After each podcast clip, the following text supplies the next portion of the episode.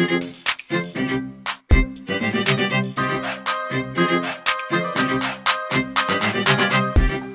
is QJ Martin, and you are listening to The Writer's Everything.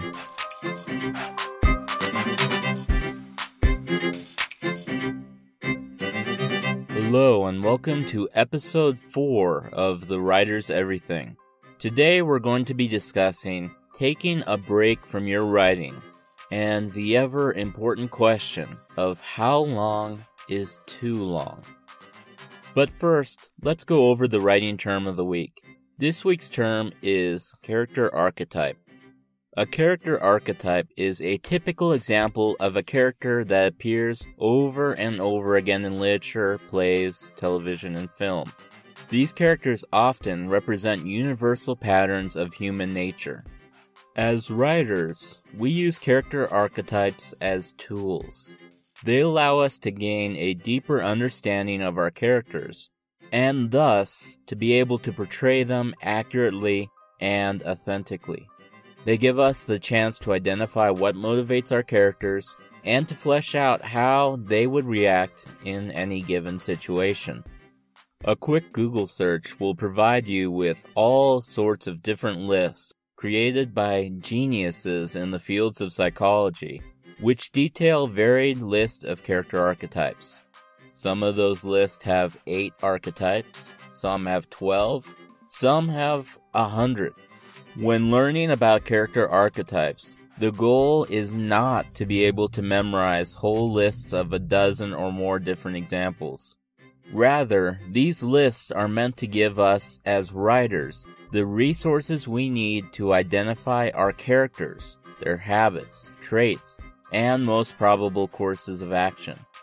Now let's consider one extremely common example of a character archetype, which is the mentor over and over again in innumerable stories, we find a sage old individual who provides the main character of the hero's journey with the information they need to complete their quest. More often than not, the mentor will sacrifice themselves so that the hero can go on living. From a storytelling point of view, this is so that the hero is able to have room to grow into a competent and proficient character in their own right. Well known mentors include Obi Wan Kenobi from Star Wars 4 A New Hope, Morpheus from The Matrix, Gandalf from The Lord of the Rings, and Albus Dumbledore from the Harry Potter franchise. What types of archetypes do you like to take advantage of in your writing? Let me know on Twitter at QJ underscore author. Okay, so now let's discuss a task that all of us will have to complete at some point or another in our writing careers putting the pens down and taking a break. It doesn't matter how energetic you are as a writer, or how often inspiration hits you, or how big your dreams of success are. At some point or another, there will inevitably come a time when you need to get a little R&R. Say it isn't so, says you. And with good reason. You don't want to take a break from your writing. You don't want to lose your momentum. What if you can't get back in the groove? What if your break of a couple days becomes a couple weeks, which become a couple years, and you never write again? Is that a completely invalid concern? Well, no, actually, it isn't. Just like with a car, it takes more energy and effort to move from a dead stop than it does to just coast along at 65. Still, anyone who has gone on a long car ride knows that every once in a while they need to get out and stretch their legs, use the restroom, and fuel up so that they can continue on their journey. But how do you know when you need to take a break? If you even manage to convince yourself to put down the pen, or the keyboard, as is the case, how long can you leave it sitting on your desk before it's too long? Well, unsurprisingly, the answer is not completely black and white. There is no one size fits all situation that will provide just the right amount of rest and relaxation for every author in every imaginable situation. But there are things we should all keep in mind in order to help us gauge when we should throw in the towel and when we should pick it back up. So let's briefly go over five factors we need to take into account when deciding when to take a break and how long it should last. First, we want to make sure we are able to gain objectivity. When you're wading through an endless forest of words, it is quite possible to get lost in it and to lose sight of the big picture for the trees. If you're worried that the objective of your writing is getting muddled in your own mind, then taking a break may be exactly what you need to help you reset. Taking a day, a week, or even a month off can help you to gain a fresh perspective on the projects you're working on. If there was a challenge that you were facing that you couldn't find any way around, then taking time to yourself could allow your subconscious the opportunity to tackle the situation from a new perspective. More often than not, we think of the perfect solution for our problems the second we stop thinking about them. Second, we want to be able to refill our creativity. Even if you aren't having any specific problems yet, taking a break could still be of benefit to you. Creating an artistic expression is like writing with an ink pen. You can write and write and write and never have a problem until your ink suddenly runs out when you least expect it. As writers, it's our job to refill our own creativity. We have to perform activities that will replenish everything we lose to the page every day that we choose to write.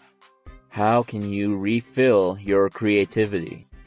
One of the most important things for you to do is to take in more than you put out. You have to enjoy the creations of other artists including music, poems, short stories, novels, television shows, movies, and more. Doing so does more than give you an opportunity to turn off your brain once in a while. It allows you to absorb new memories and experiences, often about situations and aspects of existence that you never would have experienced personally in your entire life. After all, how often do you rob a bank or fly into outer space with or without a ship. But you're able to portray those situations to a passable degree because of depictions of them you've seen in other media. Now, before we continue, I'm going to take just a moment to talk about our sponsor. Third, we need to avoid losing the flow. As authors, there are times when we feel like we're virtually unstoppable. We write and write and write, and everything comes out perfect. We bang out a couple thousand words a day and finish a novel in a month, and it's not even NaNoWriMo. If you find yourself in such a situation, then it's more than likely that you don't actually need to take a break. In fact, taking a break could very well do the complete opposite of what you wanted to do. It could throw off your entire rhythm. If that happens, you'll find it requires much more energy and effort to get you back on track than what you managed to save up during your break.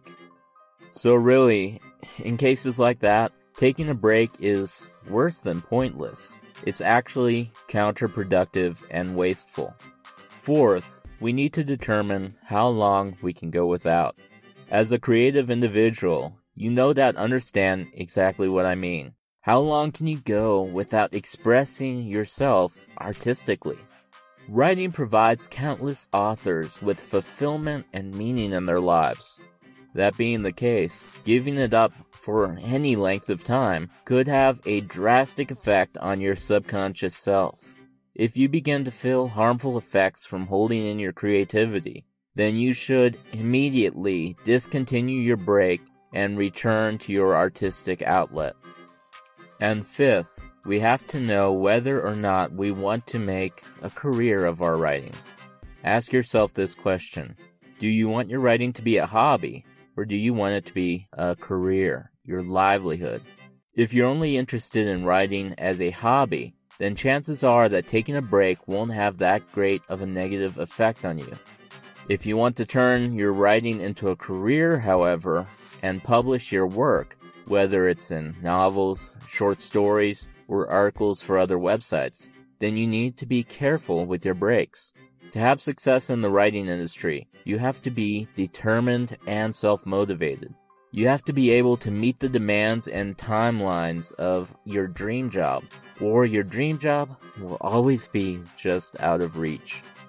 That's not even to mention the simple equation that the more you write, the more opportunities you have to succeed. Very few authors manage to get a career going by chipping away at writing one novel for 10 to 20 years, followed by 5 to 10 more years of pitching it to publishers. Just by writing one novel a year, you increase your chances of success by a factor of 10. And along the way, you gain all sorts of knowledge and experience that improve your writing and lead you to the creation of bigger and better things. So, should you take a break? How long is too long? The answer, put simply, is it depends entirely on you. It's up to your situation whether you need a break or not. You have to decide, using factors such as the five I mentioned in this week's podcast, whether a break would improve or impair your progress as an author. And even more importantly, you have to make sure to do what's best for your own well being and for the well being of your loved ones. What was your longest break from writing, and how did it make you feel? Let me know on Twitter at QJ underscore author. Okay, so now it's time for this week's character development question. Does the character have any aliases? If so, why? There are many different situations where a character may be known by an alias. This could be in place of their actual name, or may simply be more well known than their name. The reasons for a character to do this are varied, and they could include hiding from others, maintaining an air of mystery, branding themselves, such as individuals in the music industry, or protecting those that they love. For example, in The Lord of the Rings, the innkeeper of the Prancing Pony has no idea what Aragorn's real name is, but he does know that people call him Strider. In the DC universe, both Bruce Wayne and Batman are equally well known names, but very few people in Gotham are aware of the fact that Batman is Bruce's crime fighting alter ego. In Star Wars 4 A New Hope, Obi Wan Kenobi takes on the alias of Ben so that he won't be recognized as the infamous and wanted Jedi Master. In the Lego movie, Wildstyle is shown to change her name at regular intervals because of her own insecurities. And finally, we're going to have our writing prompt of the week. This week's prompt is to write about a smart house that knows what you want before you even want it. How does its precognition affect the development of your actual desires? Let your imagination run wild and let me know what you come up with on Twitter at QJ underscore author. Well, thank you so much for listening to this week's episode of the Writers Everything podcast. If you'd like to read a transcript of this episode, you can find it at thewriterseverything.org slash episode 4. Now that's the word episode followed by the number 4. If you'd like to listen to future episodes, be sure to subscribe on whatever platform you're listening on. And if you like the show, be sure to give it a rating to let me know what you think of it and to help other people to find it as well. The Writer's Everything is also available as a free downloadable magazine. If you'd like to read it, simply go to thewriterseverything.org, click on Magazine, and then download the issues of your choice. Also, if you visit the site, you'll have the opportunity to sign up for the TWE newsletter and have all future content sent directly to your inbox. And finally, if you'd like to help support my work, you can do so at patreon.com slash qjmartin. For your convenience, all the reference links will be in the show notes.